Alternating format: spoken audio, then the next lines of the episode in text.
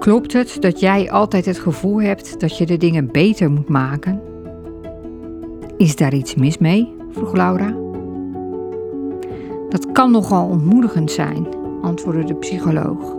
Ik bedoel, het geluk van anderen, dat is toch uiteindelijk hun eigen zaak?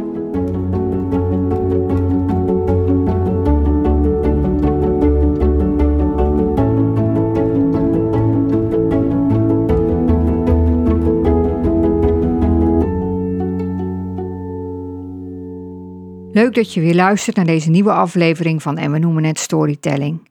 Elke aflevering van deze podcast begint met een verhaal. En deze keer heb ik gekozen voor een kort stukje uit het boek Five Days van Douglas Kennedy. Douglas Kennedy is een van mijn favoriete schrijvers, al is het maar omdat hij het boek The Pursuit of Happiness heeft geschreven. En de liefde. Een fantastisch boek, echt. Dit stukje komt uit vijf Days en het gaat over Laura, een moeder van uh, kinderen. Een moeder van kinderen, ik weet even niet hoeveel kinderen. Die een bezoek brengt aan de psycholoog. En ik weet nog dat toen ik dit stukje voor het eerst las, het is al best wel lang geleden, dat ik er echt even over moest nadenken. Want ja, uh, klopt het dat jij altijd het gevoel hebt dat je de dingen beter moet maken en, en dat daar dan misschien iets mis mee is? Ja, wat is er mis om te willen dat de dingen altijd beter worden voor jezelf en voor anderen? En hoezo is dat ontmoedigend? Het is toch juist goed? En is het geluk van de ander wel hun eigen zaak? Is het ook niet jouw taak om de ander daarbij te helpen? Misschien dat het kwartje wel pas viel toen ik tijdens mijn eerste coachopleiding de drama-driehoek leerde kennen. Een model uit de transactionele analyse. Leuk zeg dat ik even moeilijk woord tussendoor gebruik en dan ineens niet meer goed weet hoe ik het uit moet spreken. De drama-driehoek. Nou, de drama-driehoek, daar zitten we ongewild heel vaak in. Moet je maar opletten.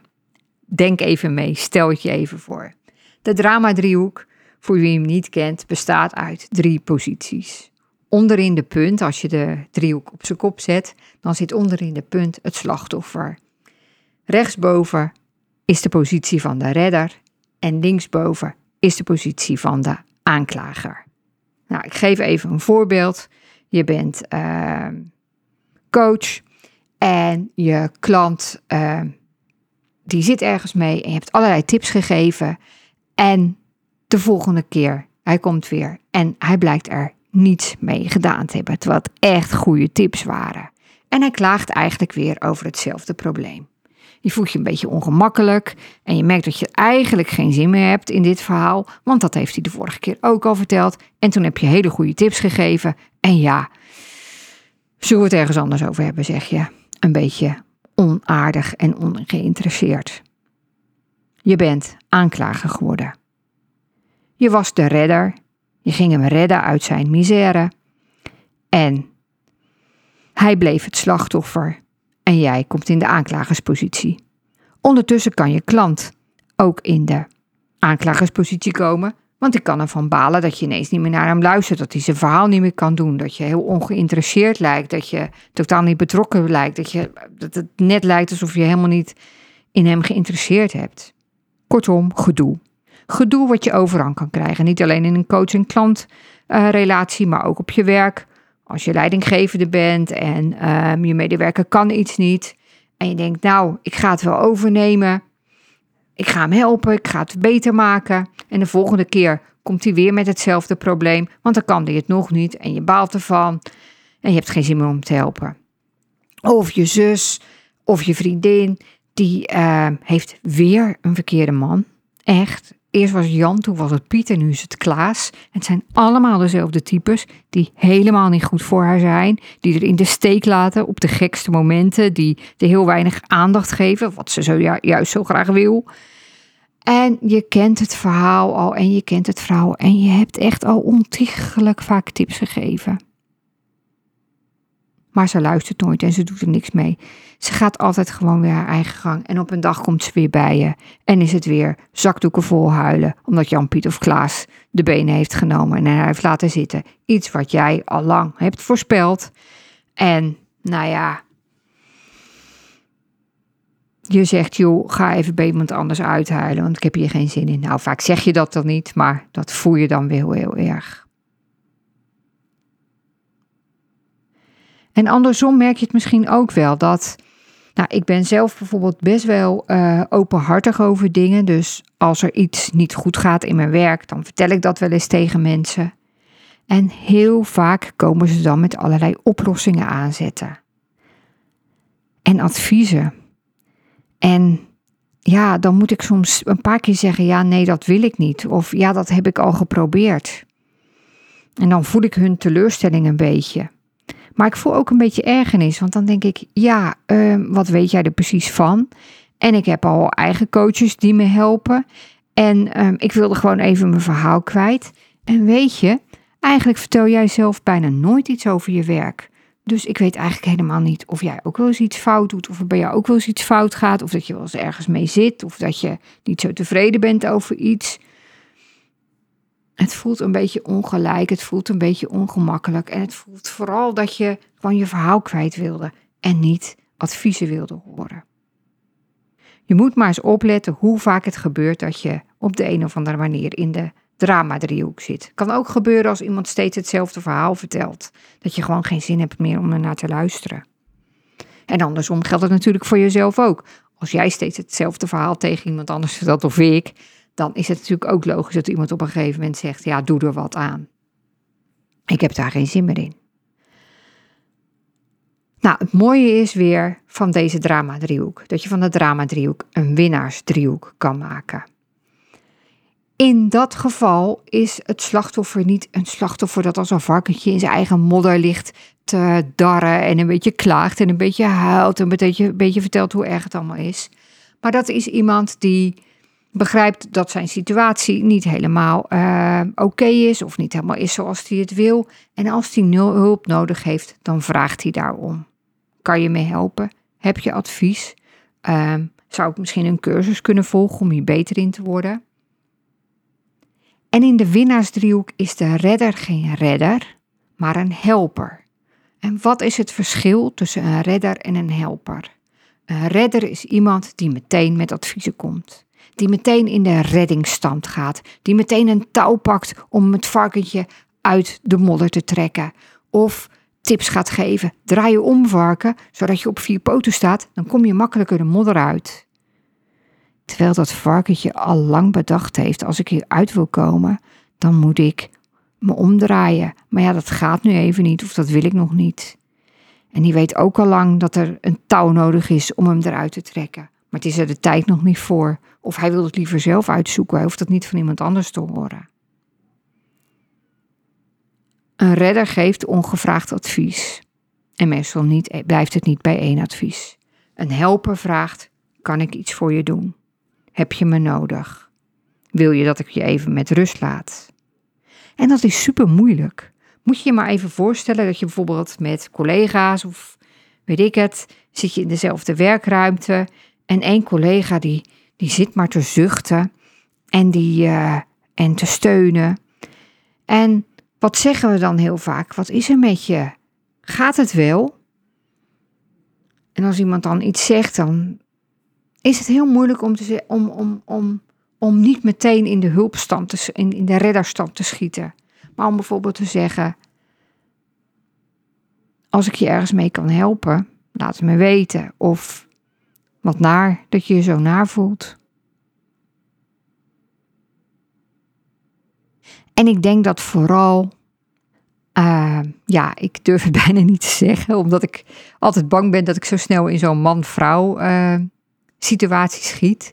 Maar ik denk dat vooral vrouwen heel erg vaak in de redderrol schieten. Nog even over de aanklager. De aanklager die kan ook in de winnaarsdriehoek iemand anders worden, namelijk door zijn grenzen te stellen. Door op tijd te zeggen, bijvoorbeeld, joh, je hebt verteld, ik heb dit verhaal. Ik snap dat het je heel erg dwars zit, Maar we hebben het hier al heel vaak over gehad. Zullen we het nu ergens anders over hebben? Dat voorkomt dat je de aanklager wordt die het echt zat is dat iemand weer over dit verhaal begint. Dus je eigen grenzen aangeven voorkomt dat je de aanklager wordt. En ook als je het slachtoffer bent en je krijgt allemaal ongevraagd advies, kun je ook je eigen grenzen aangeven door te zeggen: joh, ik vind het hartstikke lief dat je met me mee wilt denken, maar dat heb ik gewoon even niet nodig. Of ik heb dat zelf ook allemaal al bedacht, maar ja, ik, ik wil gewoon even het ergens anders over hebben. Dat kan. Dat kan allemaal. Ook al zijn we het niet zo gewend en ook al vallen we gewoon automatisch vaak in die rollen van die drama-driehoek. Maar de drama-driehoek kan dus veranderen in een winnaarsdriehoek als het slachtoffer om hulp vraagt, als de redder pas hulp aanbiedt als hij daar toestemming voor heeft gevraagd, gevraagd en gekregen en als de aanklager zijn eigen grenzen stelt. En uit het stukje in het boek Five Days van Douglas Kennedy blijkt ook al dat we als ouders natuurlijk ook heel vaak onze kinderen willen redden. Nou, als ze klein zijn, dan is het denk ik ook nog wel onze taak, maar hoe groter ze worden, hoe minder het onze taak wordt. Ik zie als uh, moeder van uh, middelbare scholieren, wilde ik zeggen, maar mijn oudste dochter studeert al, nou al net.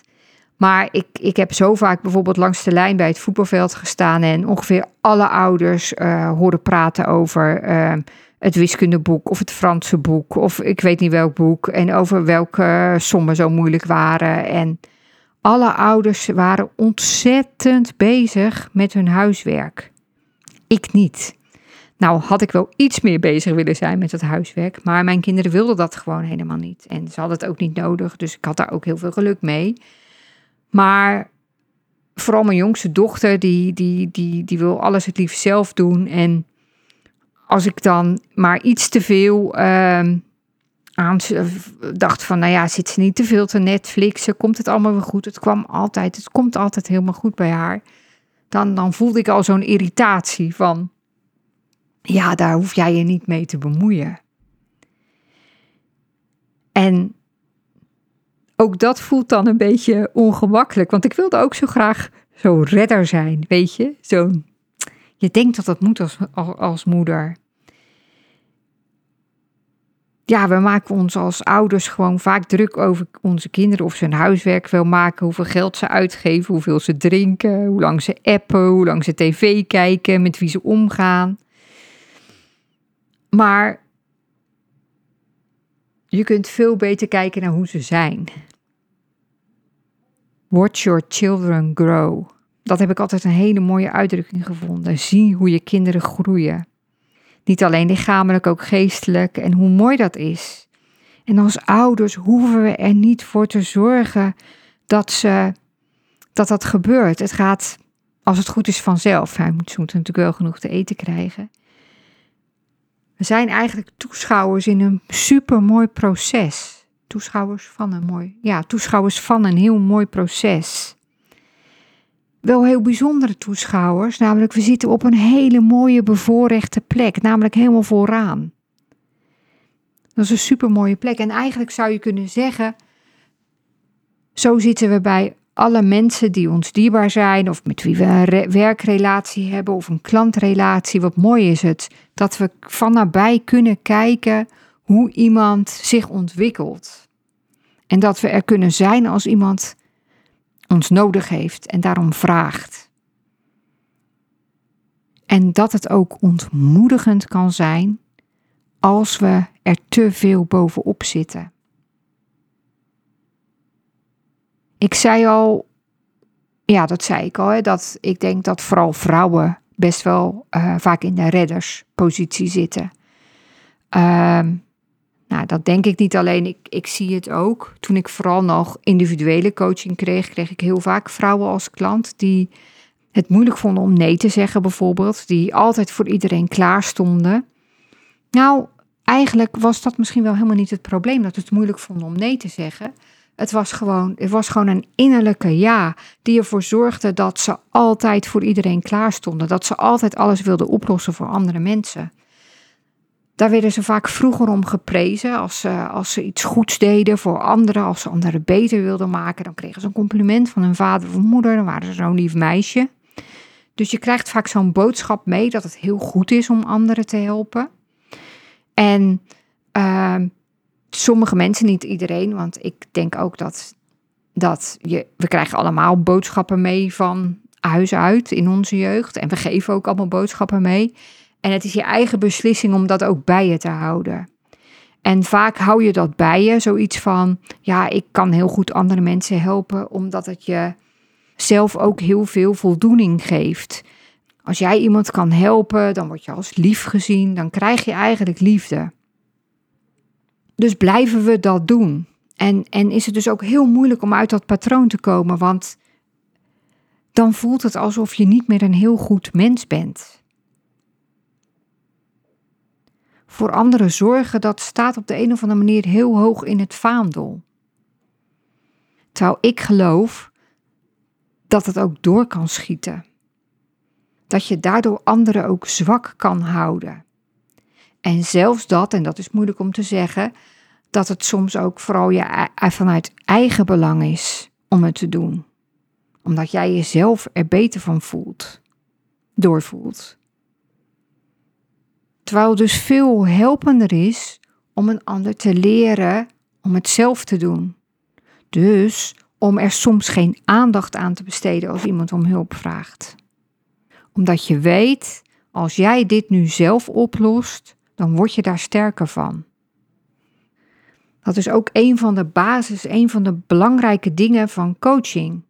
Dat jij niet iemand uit het water trekt, maar dat je ervoor zorgt dat iemand beter kan zwemmen. Dat hij, dat hij zelfredzaam wordt, dat hij, dat hij zonder jou verder kan. Kijk, als jij hem redt, dan, dan, dan heb je even die euforie van: Oh, iemand is zo blij, want ik heb hem gered. Maar is dat niet korte termijn uh, winst? En geldt dat ook niet met relaties, met, met je partner, met je kinderen, met je vrienden, met familie?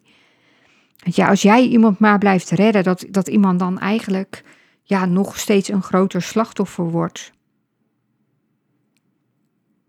En wat je ook vaak ziet is dus dat mensen die dus heel erg uh, voor anderen zorgen, ook vaak dan op een gegeven moment ook een aanklager worden, omdat ze bijvoorbeeld geen grenzen stellen, inderdaad nooit nee zeggen of denken dat zij alles op moeten lossen, alles naar zich toe trekken. En dan worden ze vaak boos. Vaak gebeurt dat dan ook in families en zo, bijvoorbeeld op een schoonzus of zo, die dan nooit wat doet. Ja, zij doet niks en ik moet overal voor opdraaien. Is dat waar? Is het waar of wil je dat gewoon zelf heel graag? En wat levert het je op om zo te blijven zijn en kan je daar ook zonder? Wat levert het jou op, weet je? Doe je het, doe je het ook voor omdat je de ander afhankelijk wil, wil maken? Dat kan ook. Dat kan in partners, in liefdesrelaties zo zijn, maar dat zie je ook vaak bij ouders met kinderen. Dat voor ouders is het natuurlijk één heel groot, het opvoeden is één heel groot loslaatproces. En dat kan best wel heftig zijn, omdat je zo, ja, je kind is van je vlees en bloed en je wilt het eigenlijk gewoon altijd heel dicht bij je houden. Net zo dicht als de dag dat, dat, het, dat, dat het werd geboren. Maar opvoeden is loslaten. Ze voeden tot het op is, tot ze zelfstandig zijn. En hoe belangrijk is het dat we ze als zelfstandige kinderen de wereld in kunnen sturen?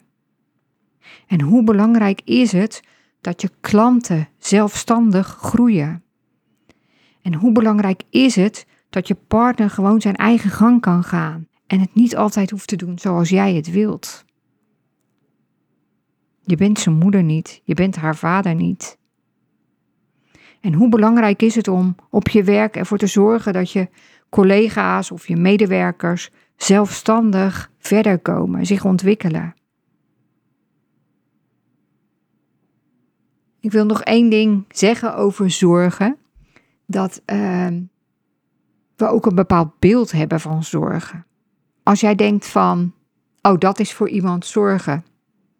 Dan hebben wij heel vaak het beeld, merk ik dan, Ik weet niet of jij het ook hebt, maar ik merk dat heel vaak het beeld ontstaat van, ja dan als je dan elke dag soep brengt naar eh, arme mensen in je straat of oude mensen in je straat, of dat je ehm, ehm, elke dag eh, een appje stuurt naar iemand, of dat je als iemand ziek is meteen op de stoep staat om, eh, weet ik veel, de was te strijken, dat dat heel erg zorgen is.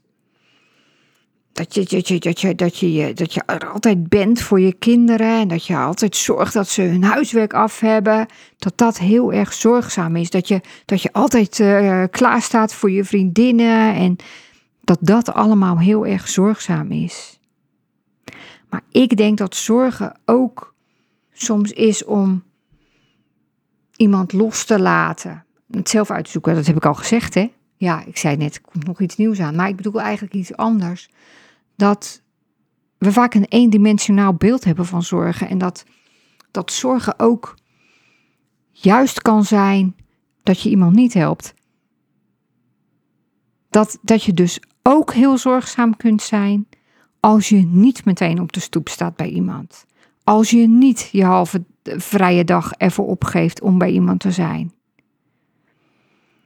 Dat je het iemand de ruimte geeft om, om zelf iets uit te zoeken, iets op te gaan lossen, op een bepaald idee of een gedachte te komen.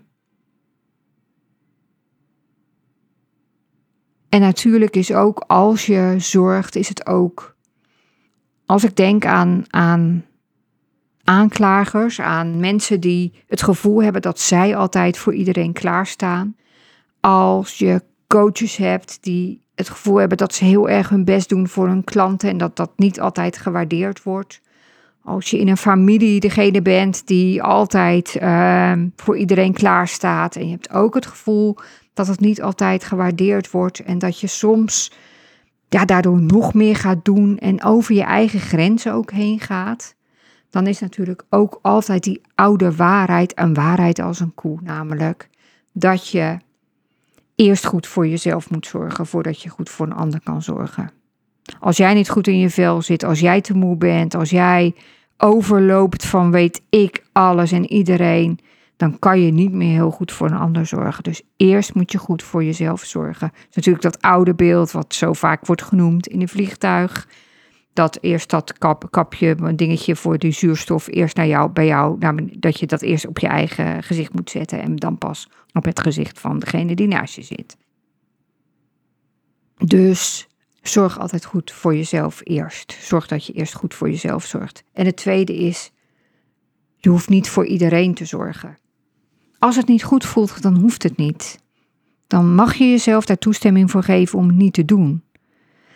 Want als het niet goed voelt en je gaat het toch doen, dan heb je eerder kans dat jij in de aanklagerrol komt of dat degene die om hulp vraagt in de aanklagerrol komt. Omdat het gewoon op dat moment niet een goede match is. Of omdat de ander misschien bevestigd wil worden in zijn hulpeloze slachtofferrol en nooit heeft geleerd om zelf iets aan te pakken. Nou, dit was de story of de drama-driehoek. De story of my life en waarschijnlijk ook van jouw leven. En ik hoop dat het jou net zoveel inzichten geeft als het mij gaf toen ik het voor het eerst hoorde. Dat ik echt dacht van, oh, daar zat ik in de slachtofferrol en daar was ik de aanklager en daar was ik de redder. En wat heerlijk dat ik nu weet hoe ik kan voorkomen om daarin te komen. Hoe, kan, ik kan voorkomen om in de drama-driehoek te komen en hoe ik in de winnaarsdriehoek kan komen. En nog trap ik natuurlijk wel eens in die valkuil. Dat, uh, nou ja, dat hoort natuurlijk ook een beetje bij het leven. Maar ik hoop van harte dat je er uh, wat aan hebt gehad. En um, ik zou het heel leuk vinden om uh, dat te horen. Om te horen uh, wat je van deze podcast aflevering vond. Je kunt ook een review achterlaten op Spotify of op Soundcloud. Dan kun je geloof ik een hartje geven. Of ehm, in de Apple app, de app op je iPhone of op je iPad van podcasts. Daar kun je ook sterren uitdelen en nog een review schrijven. En dat helpt mij weer om vaker gevonden te worden. Dus ik vraag nu even om hulp. Nou, doe ik dat niet goed. Verder uh, heb ik nog een huishoudelijke mededeling. Mijn uh, vijf maanden coachingsprogramma voor inspirerende coaches en andere kennisondernemers uh, loopt nog. Je kunt instappen als je dat wilt. Dat kan uh, eigenlijk op elk moment. Het is echt een heel mooi programma met live dagen, uh, live calls, nou of online calls, wat je wil. En tussendoor coaching via app of Foxer of mail. Ehm, je leert van alles. We werken aan je mindset, aan je strategie, aan uh, storytelling. Uh, ik kan je natuurlijk uh, goed helpen om je verhaal overal heel goed te vertellen. Maar je kan je verhaal pas goed vertellen als je jezelf helemaal goed voelt. En als je een heel goed plan hebt wat helemaal bij je past. Um, het is geschikt voor jou als je um, al een tijdje tegen ja, denkt van, nou ja, ik wil wel wat anders. Het stroomt niet meer zo, maar ik weet niet goed hoe. Ik zou meer vervulling willen in mijn werk, meer voldoening. Meer klanten of andere klanten, meer omzet. Ik, ik, ik, ik voel gewoon dat ik nog een beetje in een box zit waar ik een beetje tegen die muren aankom. En ik zou gewoon daaruit willen breken, willen doorbreken, willen echt stappen willen zetten. En zodat ik nog beter functioneer, nog meer kan betekenen voor anderen, nog meer verdien. Dus als je uh, dat gevoel hebt, of je hebt een heel oud idee, weet je, waar, waarvan je nog steeds denkt, dat zou ik echt wel eens in, dat zou ik echt zo graag willen gaan doen. Maar het komt er gewoon in je eentje niet van, omdat je het moeilijk vindt, omdat het leven er tussendoor komt. Om, als je op een plateau zit, uh, ja, of als je gewoon ja, groter wil, groter wil, groter wil, groter wil. Als je persoonlijke en zakelijke grenzen wil doorbreken, zeg ik altijd. Het is echt een mooi programma. Ik heb nu een klant die had er echt hele goede resultaten mee. En ja, ik gun jou dat ook. En uh, ja, ik ben niet een coach die ondernemerslessen deelt per se. Dat doe ik ook als dat nodig is. Ik heb er heel veel. En uh, ik ben ook niet iemand die veel op afstand doet met online lessen en video's en zo. Ik ben heel betrokken. Uh, ik loop met je mee. Uh, geef je een duwtje als het nodig is. Trek je vooruit als je erom vraagt. En ik help je om je valkuilen te omzeilen. En om beter om te gaan met beperkende gedachten en overtuigingen. Om je anders te laten kijken naar jezelf naar de wereld, naar wat je doet. En om je uh, te supporteren natuurlijk, dat ook. Dat was een beetje een lange huishoudelijke mededeling, maar uh, meer heb ik er niet. Dus nogmaals, dankjewel dat je luisterde en heel graag tot het volgende verhaal.